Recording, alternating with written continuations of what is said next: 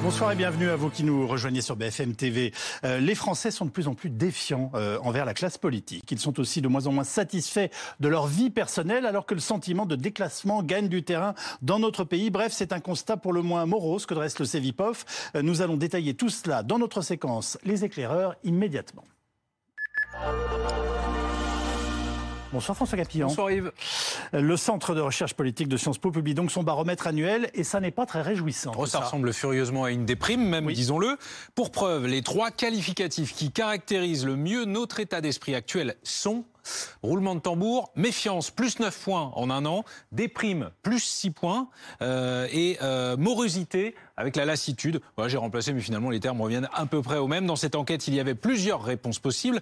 Force est de constater qu'enthousiasme, bien-être et confiance n'ont pas séduit. Pire, ces trois qualificatifs sont en net recul. Ce qui frappe aussi dans cette vaste enquête réalisée euh, après, je le précise, la nomination de Gabriel Attal à Matignon, c'est le décalage entre le moral des Français et celui des Allemands, notamment leur sentiment dominant étant la sérénité, même si, bon, attention, hein, elle perd 10 points en, un an au profit de la méfiance, encore elle, qui euh, gagne 13 points. Quant à la confiance dans la politique, elle fait défaut pour 70% des Français contre 55% chez les Allemands. Idem concernant le fonctionnement de la démocratie avec un jugement très sévère des Français. 20 points le séparent de celui des Allemands, bien qu'outre-Rhin également cet indicateur se dégrade. Même si l'attachement à la démocratie demeure très fort, disons-le, c'est en France que se trouve la part la plus élevée des sondés favorables à ce que l'armée dirige le pays, 23% contre 14% euh, en Allemagne. C'est chez nous aussi que 43% euh, des sondés estiment que moins de démocratie permettrait plus d'efficacité contre 34% en Allemagne. Et puis enfin, euh, sachez que d'après cette enquête et à la veille de l'hommage national à, à Robert Badinter, près d'un Français sur deux est d'accord avec la phrase suivante. Il faudrait rétablir la peine de mort contre 23% en Allemagne. Bonne soirée. Merci beaucoup François Capillon. Avec nous pour commenter euh, cette enquête euh, du CEVIPOF, Pascal Perrineau, politologue, professeur des universités euh, à Sciences Po. Vous êtes notamment un spécialiste de l'extrême droite et je rappelle votre que sais-je consacré au populisme. Flora Chanvril, qui est statisticienne au CEVIPOF, le centre d'études de la vie politique française. Tuc Duel-Denis, directeur de la rédaction du magazine Valeurs Actuelles et Laurent Neumann, éditorialiste politique de BFM TV. Pascal Perrineau, alors premier élément quand même que nous allons analyser ensemble, la défiance des, des Français envers leurs représentants politique. Euh, c'était l'un des chantiers majeurs quand même du président Macron à la sortie de la crise des, Gilets jaunes, vous vous en souvenez?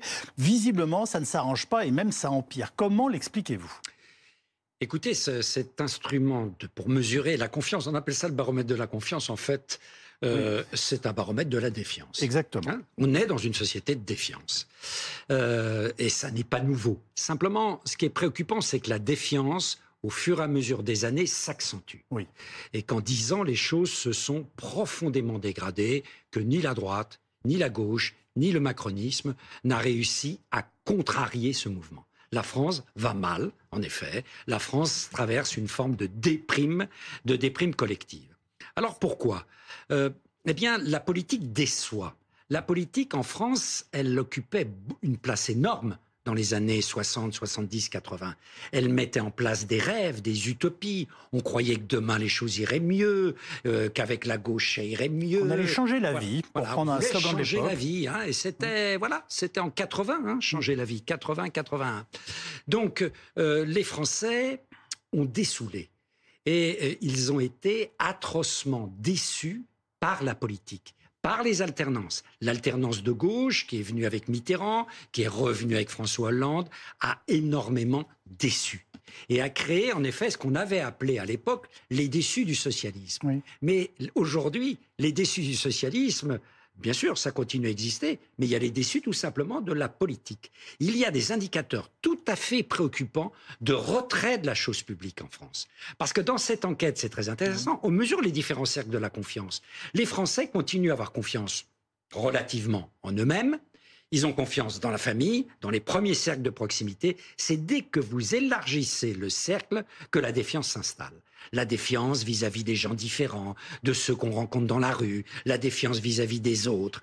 Et la défiance s'installe Et au fond, ce qui, le carburant de la confiance ne circule plus. Vous savez, au moment de la Révolution française, quand on a inventé la démocratie, euh, l'abbé Sieyès, qui était un des pères fondateurs de la démocratie, disait euh, pour que ça marche, il faut que le pouvoir vienne d'en haut, le pouvoir continue à venir d'en haut, mais que la confiance vienne d'en bas.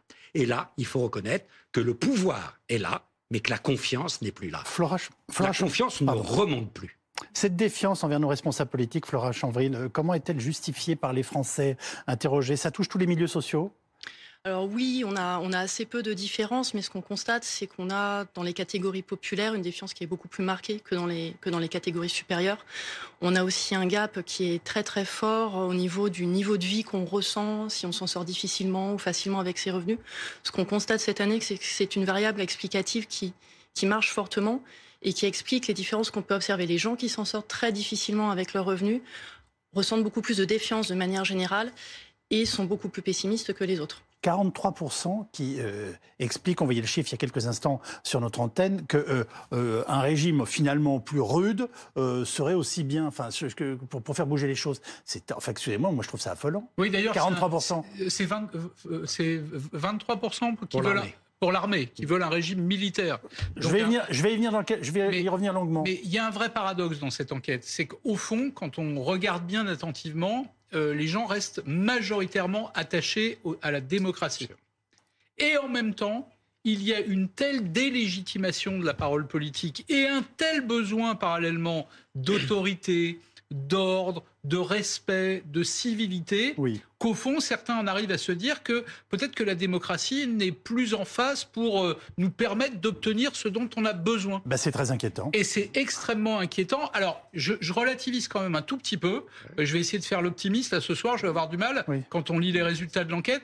Il y a un décalage quand même entre la perception qu'ont les Français de ce qu'ils perçoivent autour d'eux et leur sentiment d'espoir pour eux-mêmes individuellement. Il y a en gros, ils pensent toujours que ça va mieux pour eux que ça ne va pour l'ensemble de la, de la société. Donc ils sont inquiets de ce qu'ils voient, les violences, l'insécurité, euh, la peur de l'autre, effectivement, la non-réponse du personnel politique à tous ces sujets qui plombent leur vie quotidienne. Mais quand vous leur demandez si pour eux, euh, ça va. Bah, déjà là, ils sont un peu plus optimistes que pour l'ensemble de la société. Voilà, c'est le petit coin de ciel bleu que j'essaye de trouver dans, ces résultats. Ben, ce qui est frappant, Tuc Denis, c'est qu'on en revient toujours à ce sentiment, on pourrait dire, de, comment euh, exprimer les choses, de déclassement. Voilà. Euh, d'ailleurs, Gabriel Attal a affiché dans son discours de politique générale, ça m'avait euh, marqué, sa volonté de désmicardiser la France. C'est une façon de dire, voilà, comment permettre aux Français de continuer à se projeter dans une société, voilà, où il y a un, devenir meilleur. Comment vous expliquez ça?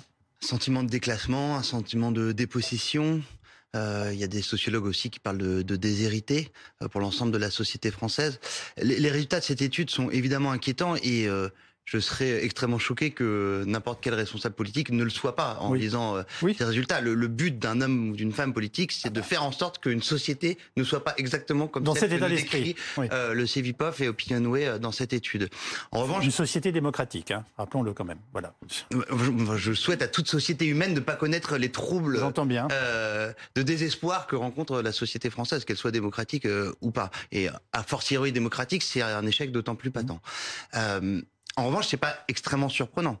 Euh, dans la France, des bonnets rouges, des gilets jaunes, des antivax, du non-référendum euh, en 2005, euh, des émeutes euh, de l'été dernier, euh, de la crise agricole et de cette crise agricole en ce qu'elle a de très intéressant, c'est-à-dire soutenue par la population. Pourquoi les gens ont soutenu la crise agricole? C'est pas parce qu'ils vivent la même chose que les paysans au jour le jour, mais parce qu'ils ils, ils sont traversés comme eux du même sentiment de déclassement, de dépossession, de quête de sens et moi, je reconnais pas euh, la France décrite par Emmanuel Macron au début de sa conférence de presse il y a quelques semaines et celle que je lis dans cette étude. C'est-à-dire que je pense qu'il y a une déconnexion entre eux et Emmanuel Macron aujourd'hui, les responsables euh, qui l'ont précédé à l'Élysée avant. C'est-à-dire qu'il y a un sentiment je dirais pas d'autosatisfaction, mais quand même de décalage entre ce que décrivait Emmanuel Macron au début de sa conférence de presse, dans un espèce d'autosatisfecit sur son bilan, sur ce qui est mis en, en, œuvre, sur des points qui objectivement vont bien, mais qui ne parlent pas aux Français. C'est-à-dire que euh, pour avoir déjà parlé avec des étrangers euh, euh du monde de, l'économie, des, des startups, etc., ils ont une très bonne image de la France depuis qu'Emmanuel Macron est élu président de la République. Ils disent que c'est plus facile d'investir, que Paris est redevenu une place importante dans tel ou tel domaine. Ce qui est vrai. Mais l'agriculteur de la Creuse qui se suicide, ou le policier francilien qui rentre chez lui et qui boit du noir tous les soirs, lui, il n'a pas le même sentiment. Est-ce que la question de l'argent est présente dans, cette enquête, euh, Flora Chanvril? Parce qu'on se dit qu'il euh, y a de plus en plus de Français qui sont rattrapés en quelque sorte par le SMIC, qui a augmenté plus vite que le salaire en général. Vous voyez ce que je veux dire? Oui, effectivement. Euh, si on prend par exemple l'état d'esprit général des Français, on voit que, que, la méfiance est au plus haut depuis 15 ans. C'est la première fois qu'on atteint un niveau aussi haut, à 38%. Euh, on a peu de différences sur les variables classiques du type l'âge du répondant ou, euh, la profession, mais on va avoir une différence sur, euh, sur la difficulté à s'en sortir avec ses revenus. On a une différence de 20 points cette méfiance monte énormément chez les personnes qui ont du mal à s'en sortir avec le revenu. Et on, constate aussi au niveau du rapport au travail qu'on a quelque chose qui se passe, ça avait déjà été mesuré notamment par Luc Rouban dans, dans l'enquête de l'année dernière, mais c'est encore plus prégnant cette année. On constate par exemple une fierté très importante de travailler, mais c'est pondéré par le fait qu'on ne se sent pas reconnu dans son travail. Donc, notamment sur la question de la rémunération. Bien sûr. On sait que la reconnaissance, c'est plus compliqué que juste la question de la rémunération. Mais on a euh, cet aspect-là de, de, gens, en fait, qui ne se sentent pas euh, qui se sentent méprisés en fait euh, dans leur rapport au travail et euh, dans le, leur rapport à la société en général. Laurent Neumann, est-ce qu'on entend répondre à cette polémique du pouvoir d'achat et des bas salaires au gouvernement? Parce qu'on ne peut pas augmenter les salaires de force dans le privé, on est bien d'accord. on l'évoquait tout à l'heure dans notre débat autour de la, de la SNCF. Et puis de nouvelles baisses d'impôts massives paraissent compliquées vu la situation de notre dette. Non, mais il y, a, un problème absolument majeur. D'abord, un, il faut quand même le rappeler, ce ne sont pas les entreprises, les, ce ne sont pas les responsables politiques qui décident des salaires dans les entreprises privées. Donc, quel est le levier? Le levier, c'est d'agir sur les salaires dans la fonction publique. Mais en même temps, on vous explique qu'il y a 3 000 milliards de dettes, que bah le déficit de l'État est tel que euh, la, le quoi qu'il en coûte, c'est terminé. Donc, le seul levier qui reste, c'est le SMIC. Le problème, c'est qu'on l'augmente parallèlement à l'inflation, mais pendant ce temps-là, les salaires dans le public comme dans le privé n'augmente pas de la, dans les mêmes proportions. Et donc, vous avez toutes les classes moyennes qui se sentent rattrapées par les smicards et qui, du coup, se disent, mais alors attendez, euh, euh, aujourd'hui, je ne gagne que 200 euros de plus que quelqu'un qui est au SMIC mais donc je suis moi-même un smicard, alors qu'il ne l'est pas. Mais ça veut dire que ce sentiment de déclassement que décrivait très bien Tugdual, il est patent et il touche de plus en plus de gens. Parce que la vérité, tout à l'heure, il y a quelques instants, on parlait de la SNCF. Un contrôleur qui a 15 ans d'ancienneté et qui gagne 2400 ou 2500 euros brut, bah finalement, il n'est pas si loin que ça du SMIC. Alors vous allez me dire, il y, a, il y a 8 ou 900 euros d'écart. Mais qu'est-ce que c'est 8, ou 900 euros une, une smicardisation d'une certaine façon de la société française? Et pas seulement de la fiche de salaire, mais des esprits aussi. Oui, oui, et c'est ça le plus important. Et là, pour le coup, bah, il y a une impuissance absolue des gouvernants à régler ce, problème-là. Et quand... Bah, dans, dans, dans, son discours de politique générale, notre nouveau Premier ministre a prétendu qu'il allait changer ça. justement, alors, comment il va faire Pour moi, c'est ce que vient de décrire Laurent, et pour répondre à votre question, c'est le point euh, de divergence, ou en tout cas de, de, différenciation entre Emmanuel Macron et Gabriel Attal. Gabriel Attal est le premier responsable de premier plan euh, de la Macronie depuis 2017, qui s'adresse très directement aux classes moyennes et à leurs préoccupations. C'est-à-dire que Gabriel Attal, je me souviens de conversations avec lui euh, quand il était encore à Bercy, il disait, je comprends, il n'aime pas le mot assistanat, mais il disait, je comprends le gars qui part travailler le matin, qui voit son voisin en jogging et qui, euh, pour quasiment 200 euh, euros de plus, peut-être, lui, va, va, se crever à la tâche, alors que euh, l'autre, en bénéficiant d'aide sociale, en, en, jonglant avec des périodes de chômage, des périodes de, de, de prestations sociales, va réussir à effectivement s'en sortir. Dans son discours de politique générale, moi, si je vais le résumer, son politique de générale, c'est un, une politique de la responsabilisation. Oui. -dire responsabilisation des parents avec, avec, leurs enfants quand ils commettent des délits d'ordre public, responsabilisation du travailleur, euh, y compris le chômeur en fin de droit qui ne doit retomber dans un système proche du RSA plutôt que des, allocations, des allocations chômage euh, infinies. Et pourquoi euh, Gabriel Attal, euh, je pense, appuie sur ce nœud gordien-là, c'est qu'il sait que les classes moyennes qui ont quand même en partie voté pour Emmanuel Macron pour lui permettre d'accéder à l'Élysée, se sont déportés aujourd'hui vers le Rassemblement national. Et que s'ils veulent récupérer un socle électoral plus large, eh ben c'est là-dessus qu'ils doivent appuyer. Évidemment, les classes moyennes, les classes supérieures, ils les ont déjà et elles ne partiront pas. Euh, mais cette France-là, cette France qui travaille, cette France qui euh, avait souri aux, aux sirènes de Nicolas Sarkozy sur les, les heures supplémentaires défiscalisées, etc., c'est ceux-là qui sont en train d'aller rechercher en ce Est-ce que ça veut dire, Pascal Perrineau, que d'une certaine façon, il est devenu très difficile pour des responsables politiques de faire des promesses? Oui. Bien sûr. Vous comprenez ma question, elle a l'air simpliste, mais en fait, elle dit quelque chose de la crise que l'on traverse aussi. Tout à fait. Euh, et pour plusieurs raisons. Euh, d'abord, euh, les politiques publiques, très souvent, pour être généreuses, ont besoin de crédit. Hein. et, voilà, avec la dette abyssale que la France a, tout gouvernement responsable hésite avant d'engager des politiques publiques qui vont être extrêmement coûteuses. Ça, c'est le premier point. Deuxième point, quel que soit euh, le type de politique publique mise en œuvre, qui peut parfois euh, rencontrer, euh, comment dire, des succès. On le voit dans la lutte contre le chômage, par exemple. Hein. eh bien, ça n'est pas perçu parce que le degré de défiance est tel vis-à-vis du pouvoir politique. Vous avez vu les chiffres, c'est absolument effrayant. C'est plus de deux tiers des Français, de toute façon, qui n'ont pas confiance dans les hommes politiques, deux tiers qui considèrent qu'ils sont corrompus, 80% euh, qui disent le système fonctionne mal. Enfin, vous voyez. Hmm. Donc le degré de défiance est tel que, et de défiance vis-à-vis du politique et de tous les intermédiaires. Vous avez vu les chiffres sur les syndicats, vous avez vu les chiffres sur les médias. Les médias jouent un rôle d'intermédiaire. 70% de défiance vis-à-vis des médias. Mm. C'est-à-dire que c'est tous les corps intermédiaires qui rentrent en crise. Et bien sûr, vous avez d'un côté un pouvoir, des élites, qui semblent complètement anonymes, complètement coupés des préoccupations des gens d'en bas, qui sont complètement isolés parce qu'ils n'ont plus d'intermédiaires pour exprimer leurs demandes et non plus de confiance, mais dans aucun corps intermédiaire. C'est une situation extrêmement dangereuse qui euh, explique d'ailleurs le fait que des gens se disent, bon, ben en fait, comment on en sort? Ben Pourquoi pas un bon coup de barre autoritaire? Eh ben, c'est exactement ce dont on va parler maintenant, parce que autre chiffre qui fait beaucoup parler dans cette étude, le besoin d'autorité toujours très présent chez de très nombreux Français. Alors attention, 34% aimeraient avoir à la tête du pays un homme fort qui n'a pas à se préoccuper du Parlement ni des élections, qui n'a pas à se préoccuper du Parlement ni des élections, et 23% souhaiteraient que l'armée dirige le pays. Bonsoir Jean-Pierre Fabre-Bernadac. Merci beaucoup de nous rejoindre. J'imagine que euh, ce que l'on détaille dans cette émission, la méfiance et la défiance qui augmentent envers les politiques, ne fait que vous conforter dans vos convictions. Euh, comment ressentez-vous cette enquête?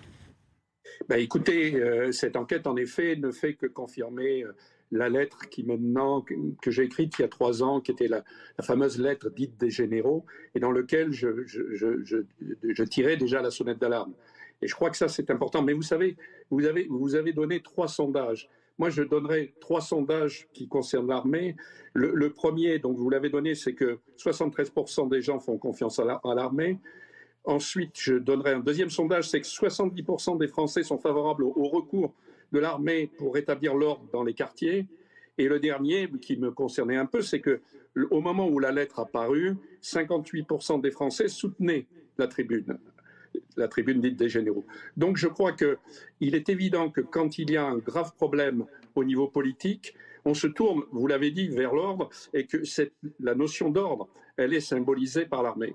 Et c'est ça, c'est, le, je dirais, c'est pour, pour certains, pour certains, c'est le dernier recours. Je, rappelle à nos téléspectateurs qui n'ont peut-être pas suivi cela euh, tous à l'époque que vous étiez donc à l'initiative d'une tribune qui a énormément fait parler d'elle lors de sa publication dans Valeurs Actuelles. C'était en 2021. Vous appeliez un retour de l'honneur de nos gouvernants. Vous-même et 20 généraux que vous citiez euh, d'ailleurs sur la même ligne. Le, constat n'a pas changé? Ah ben, Moi, je pense que non seulement le constat n'a pas changé, mais il a empiré.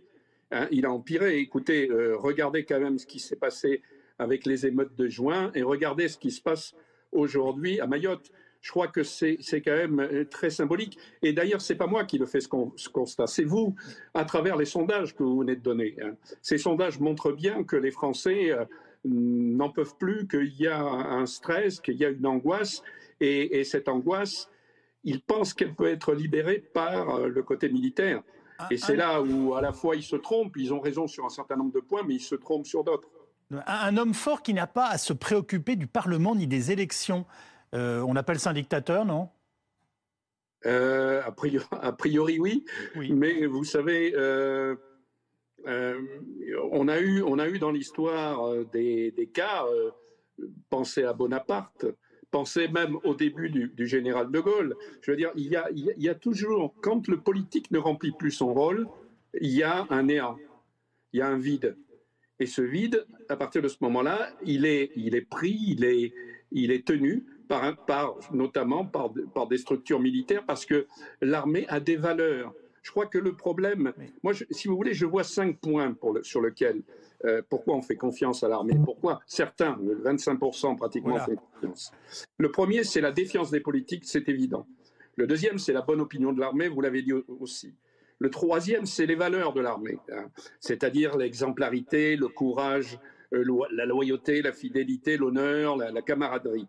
Vous savez, tous les militaires ne sont pas comme ça, mais ce sont des valeurs de départ. Euh, ensuite, il y a euh, cette espèce de... L'armée symbolise, en fin de compte, l'anticipation, la protection et l'action, alors que les politiques aujourd'hui, qu'est-ce qui symbolise La déconnexion, le laisser-aller et l'inaction. Voilà comment les gens les perçoivent. Et de manière anecdotique, et je pense que c'est intéressant à voir, c'est que, souvenez-vous, c'est la démission du général de Villiers. Je pense que quand il y a eu ce face-à-face entre notre président de la République et le général de Villiers, la manière dont il a été éjecté d'une certaine manière ont fait que beaucoup ont pris parti pour le général de Villiers. Donc, vous voyez, il y avait ce côté euh, militaire aussi qui était évident. Merci beaucoup Jean-Pierre Fabre-Bernadac, en tout cas d'avoir pris la parole dans cette émission. Vous, vous vouliez réagir Oui. Oui, oui, bien sûr. C'est intéressant d'entendre un général qui ah, nous dit euh, ces choses-là, et en même temps, on, est quand même à la limite de, voilà, de, notions qui peuvent inquiéter aussi en termes démocratiques. Donc, euh, voilà. ce que je dis ne concerne pas évidemment Jean-Pierre Fabre-Bernadac. Bien sûr. C'est un Français sur quatre qui est tenté par un régime militaire. Voilà. Bon. Hein, c'est énorme, beaucoup. un Français sur quatre. Et quand vous regardez, il ne faut pas croire que ce sont des vieillards nostalgiques des dictatures des années 40. Pas du tout. Pas du tout. Chez les jeunes, par exemple, cette demande d'autorité, de verticalité euh, est forte. Hein. Euh, deuxième remarque, euh, quand on regarde en détail les données, il y a une confiance en effet pour toutes les grandes institutions régaliennes. Dans ce paysage de défiance, les Français ont confiance dans la gendarmerie, la police, l'armée. Et ils ont confiance également dans les grandes institutions de protection sociale. L'hôpital public, en dépit de toutes ses difficultés, reste à un niveau de confiance élevé. L'école, en dépit de toutes ses difficultés, l'école publique reste à un niveau de confiance élevé. C'est-à-dire que ces gens qui sont en bas, euh, euh, qui euh, sont en effet, ont l'impression d'être dans une société de défiance, ils se réfugient tout de même à l'ombre de grandes institutions tutélaires, hein, comme l'armée, et ils sont en demande de protection. Hein. C'est très frappant de voir aussi dans cette enquête comment la France, plus puisqu'on on a fait euh, exactement la même enquête avec les mêmes questions dans trois autres pays, Italie, euh, Allemagne et Pologne, les Français sont les, les Européens qui sont le plus en demande de protection vis-à-vis du monde ouvert. Il y a une angoisse particulière en France hein, vis-à-vis -vis du monde ouvert. Par exemple, les Polonais, eux, ils sont très, très ouverts, même à, la globalisation économique et même beaucoup plus à l'immigration, par exemple, que les Français. Vous voyez, on a des stéréotypes sur les Polonais, on dit en général. Les Français, eux, sont dans une demande de protection parce qu'on a un État-nation fort, avec ses caractéristiques extrêmement fortes, et beaucoup de Français, qu'ils soient de gauche ou de droite, ont l'impression que cet État-nation français qui les protégeait, les protège de moins en moins bien à cause du monde ouvert, hmm. à cause de la globalisation. Est-ce que ce sont les classes populaires qui sont, je dirais, les plus favorables, en tout cas, euh, à, cette demande d'autorité euh, qui pourrait, par exemple, passer par les militaires? Oui, on a, on a un petit peu plus, on a un pourcentage un petit peu plus élevé dans les classes populaires, mais la différence n'est pas forcément énorme. Ah. Euh, par contre, on, peut avoir quand même une petite touche d'optimisme, même si ah, beaucoup d'indicateurs sont, le moment. sont négatifs. On approche de la fin de l'émission. on a encore à peu près trois quarts des Français qui pensent que le vote et ce qui leur permet le plus de s'exprimer, plus que la manifestation, le boycott, etc. Les trois quarts des Français. Les trois quarts des Français. Alors on pourrait se dire que dans une démocratie mûre, c'est pas tant que ça, mais on a quand même trois quarts des Français qui pensent que le vote est ce qui compte le plus pour s'exprimer. Euh, Voilà, donc je pense qu'on a encore cette touche d'optimisme-là. Et il y a, un, deuxième point sur lequel j'aimerais revenir rapidement. Euh, on parlait un petit peu des corps intermédiaires aussi, euh, avec 40% de, confiance, par exemple, dans, les syndicats. Euh, on pourrait se dire que c'est assez fait, mais ça remonte de manière assez marquée depuis deux ans, notamment suite aux différents mouvements de grève qu'il y a pu avoir contre, le, contre la, la réforme des retraites, par exemple. Et on sent un besoin euh, de, représentation à la fois par les corps intermédiaires et de manière directe par le vote. Euh, et enfin, euh, ce qu'on ressent aussi dans les données, quand on regarde un petit peu plus dans le détail, c'est que l'attente en fait de la population, c'est d'avoir des représentants politiques qui sont euh, plus dans la proximité. Il y a un besoin de proximité euh, qui n'est pas là actuellement et qui se, qui se voit dans les données d'empathie et d'humilité de la part en fait des représentants politiques. C'est intéressant ce que vous dites parce qu'il y a un paradoxe entre le fait de transmettre, enfin d'attendre un, homme providentiel qui pourrait être éventuellement un militaire et, et, ce, ce, sentiment de, de, enfin voilà, de, cette demande de proximité. Vous savez que les seuls hommes et femmes politiques qui aujourd'hui, dans cette enquête extrêmement pessimiste, font l'objet d'une confiance nettement majoritaire, au-dessus de la majorité absolue, ce sont les conseillers départementaux et les conseillers municipaux. C'est-à-dire que les Français gardent confiance dans, j'allais dire, il y a deux patries. Il y a, la patrie nationale et puis il y a la patrie de proximité, les petites patries qui sont les communes. Et là, les Français continuent à être très très proches de ces élus locaux. Et c'est peut-être un des échecs du pouvoir aujourd'hui de n'avoir jamais trouvé depuis 2017 un terrain d'entente, un terrain de dialogue avec ces élus locaux. Vous voulez réagir? Oui, je, ne suis pas très étonné évidemment sur la demande d'autorité et même sur la popularité des militaires, puisque à l'époque, effectivement, à valeur actuelle, on a reçu des dizaines de courriers. Honnêtement, enfin, c'était incroyable le nombre de gens qui nous écrivaient pour euh, effectivement soutenir euh, cette, tribune. Euh, je pense que les gens veulent de l'autorité et fantasme entre guillemets sur euh, l'homme providentiel qui, qui pourrait avoir des, des, galons sur les épaules parce qu'ils veulent renverser la table. Moi, la, page la plus importante, je trouve, de votre étude, c'est la page 57. Euh, voilà, 61% des Français pensent que l'islam représente une menace pour la République, 61% qu'il y a trop d'immigrés, 59% que les chômeurs pourraient trouver du travail s'ils le, s'ils le voulaient vraiment. Euh, ce qu'on disait tout à l'heure sur mm. euh, l'assistanat et la responsabilisation. 57% qu'il faudrait prendre aux riches pour donner aux pauvres. Donc euh, la perte totale de l'espoir d'égalitarisme dans notre société et de, de, même de méritocratie, de, de mobilité sociale. Et en fait, donc ils projettent cette envie de renverser la table sur le et il la fantasme même sur, sur, sur un militaire. Et après, sur les conséquences politiques, je pense qu'il y a une chose très compliquée pour les dirigeants politiques, quels qu'ils soient aujourd'hui, c'est que les partis traditionnels ont du mal à incarner la demande de radicalité et les partis dits radicaux ou populistes, eux, doivent à la fois se déradicaliser pour paraître plus aptes à exercer un jour le pouvoir et en même temps continuer à capter cette demande de radicalité. Dites-moi, le Gabriel Attal et, le président Macron du travail devant eux là, hein, parce que oui, ils n'ont pas choisi le métier le plus facile dans les circonstances actuelles. Mais deux petites remarques rapidement. D'abord, ce besoin d'autorité, il est très exactement proportionnel au sentiment de vulnérabilité. Et c'est le paradoxe pour moi de cette enquête, c'est que ce sentiment de vulnérabilité, il intervient dans le pays le plus protecteur qui soit. Il n'y a pas de pays plus protecteur que la France. Euh, l'indemnisation chômage, la retraite, la sécurité sociale, l'école publique. Nous sommes dans le pays le plus protecteur et c'est là où les habitants ont le plus grand sentiment de vulnérabilité. mais avec un hôpital qui est par terre, une école publique qui est par terre. Et le deuxième point, oui, mais il faut peut-être, mais quand on se compare, euh, on se rend compte que c'est quand même ici on est le mieux protégé. Et la deuxième chose, du coup, euh, et ça fait le lien avec les sondages politique, cela. C'est qu'aujourd'hui, Marine Le Pen, qui est très haut dans tous les sondages pour les européennes, dans les sondages de popularité, elle a un argument absolument massu qui dépasse tous les autres, qui dépasse son programme, qu'on l'aime, qu'on l'aime pas. Non, il y a un argument massu, c'est que c'est la seule qu'on n'a pas essayé. Et cet argument-là, il surpasse tout le reste. Puisque nous sommes en décalage, euh, on disait il y a quelques instants, euh, les alternances, les déçus du socialisme, les déçus du macronisme, les déçus de Sarkozy, les déçus... Eh ben, qui n'a-t-on pas essayé? Et cet argument-là, c'est peut-être l'argument le plus difficile à combattre pour tous ceux qui veulent absolument empêcher Marine Le Pen d'être un jour présidente de la République. Comment expliquer aux gens que ça ne serait pas mieux avec quelqu'un qui n'ont pas encore essayé? Merci infiniment de vos analyses, les uns et les autres.